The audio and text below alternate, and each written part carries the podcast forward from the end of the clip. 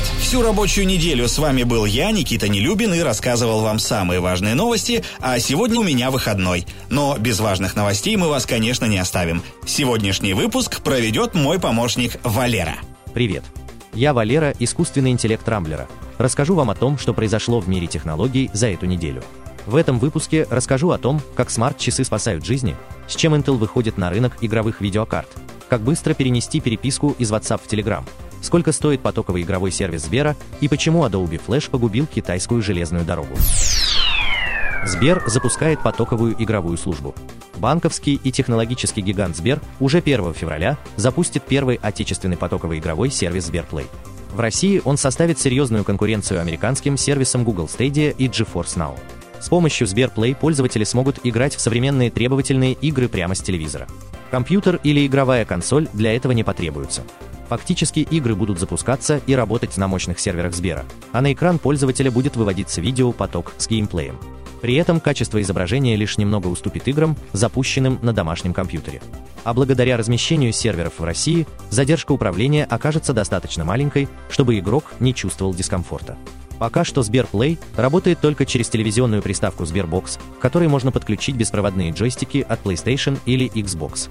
Для нормальной работы Сберплay необходим выход в интернет со скоростью не ниже 10 мегабит в секунду и домашняя сеть Wi-Fi на частоте 5 ГГц. Пользователям Сберплay будут доступны уже купленные ими игры из библиотек Steam и Epic Games Launcher.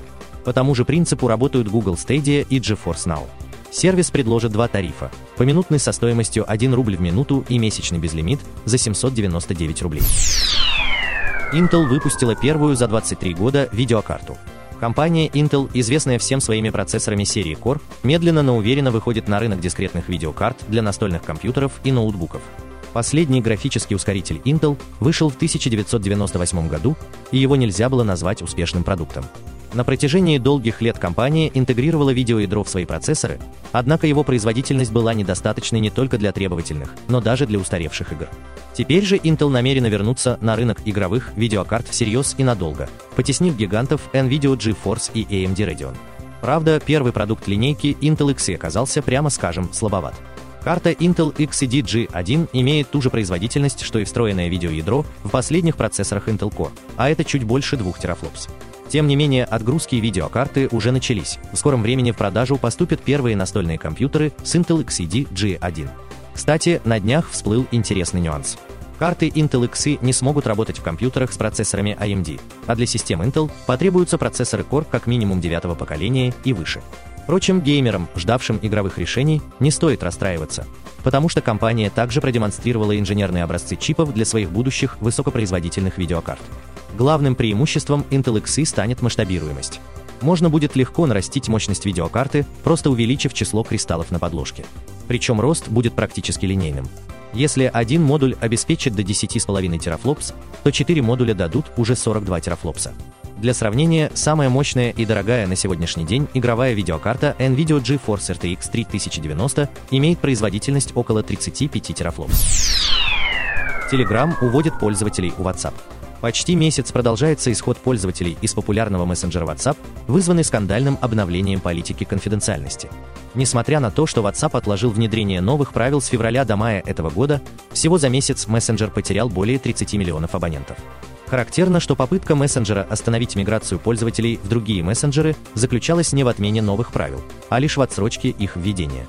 По новым планам уже с 15 мая WhatsApp будет делиться с Facebook активностью, транзакциями и данными о смартфонах пользователей. При этом переписка останется неприкосновенной. Ну а на фоне неудач WhatsApp, мессенджер Telegram ставит новые рекорды. За последний месяц в нем зарегистрировались свыше 25 миллионов человек. Разработчики пошли навстречу новым пользователям и в кратчайшие сроки добавили функцию легкого переноса всей переписки из WhatsApp в Telegram. Пока что эта возможность доступна только на iPhone и лишь на определенные версии мессенджера.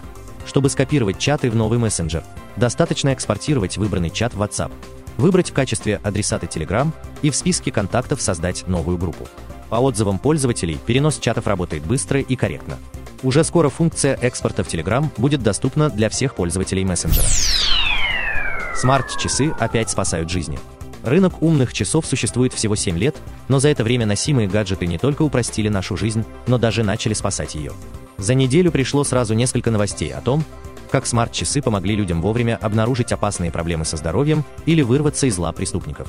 В Великобритании велосипедист совершал интенсивную тренировку по загородному маршруту вдоль оживленной реки. Неожиданно для себя спортсмен упал с велосипеда и угодил прямиком в ледяные воды. Быстрое течение унесло мужчину на 2 километра, однако по пути не было никого, кто мог бы заметить незадачливого велосипедиста и вызвать спасателей.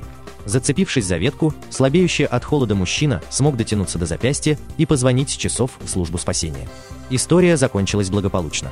Другой случай произошел в американском Техасе, где похитители затолкали женщину в багажник автомобиля. К счастью, у потерпевшей при себе были Apple Watch с модулем сотовой связи. С помощью часов женщина позвонила в полицию, объяснила ситуацию и назвала имя одного из похитителей. Кроме того, пока спасатели были в пути, часы в режиме реального времени передавали местоположение автомобиля, поэтому полицейские быстро нашли и задержали преступников. Третьей историей поделилась Александра Румянцева из Перми. В течение нескольких месяцев ее смарт-часы фиксировали повышенный пульс и предлагали включить режим тренировки, полагая, что девушка занимается спортом. Однако эти уведомления приходили при обычной ходьбе и даже в покое. Наконец, в декабре часы вновь напомнили о режиме тренировки из-за высокого пульса, но в тот день Александра лежала дома. Увидев на часах пульс выше 170 ударов в минуту, девушка испугалась и вызвала скорую. В больнице у нее диагностировали желудочковую тахикардию, которая могла закончиться трагически, если бы не своевременное вмешательство медиков. Флэш умер и железная дорога вместе с ним. Курьезный случай произошел 12 января в китайской провинции Лианин. Как давно известно, с 12 января этого года компания Adobe полностью прекратила поддержку легендарной платформы для создания веб-приложений и анимации Flash. С этого дня при попытке открыть любой флеш-контент вместо приложения или мультфильма пользователь увидит заглушку. О грядущем отключении флеш было известно с 2017 года, однако не все успели подготовиться к этому событию. Как оказалось, программное обеспечение для функционирования железных дорог в китайской провинции Лианин было написано с применением Adobe Flash. Ровно в полночь 12 января сработал встроенный выключатель флеш, отчего часть инфраструктуры железной дороги предсказуемо перестала работать. Сотрудники потеряли доступ к графику движения поездов, системам мониторинга перевозок и службе бронирования билетов. Железнодорожное сообщение оказалось нарушено. Управлять движением поездов пришлось буквально в ручном режиме. В срочном порядке специалистам пришлось подключаться к сбойным компьютерам и менять версию флеш на старую без встроенного выключателя. Для ускорения процесса некоторые компьютеры пришлось заменить целиком. Этот случай стал уроком для всех системных администраторов. Правило «если работает, то не трогай» иногда приводит к таким вот авралам. На этом пока все. С вами был Валера, искусственный интеллект Рамблера. По субботам не пропускайте интересные новости из мира технологий. И подписывайтесь по ссылке в описании на наш новый подкаст «Хорошо устроились», чтобы знать, где работать за хорошие деньги. Счастливо!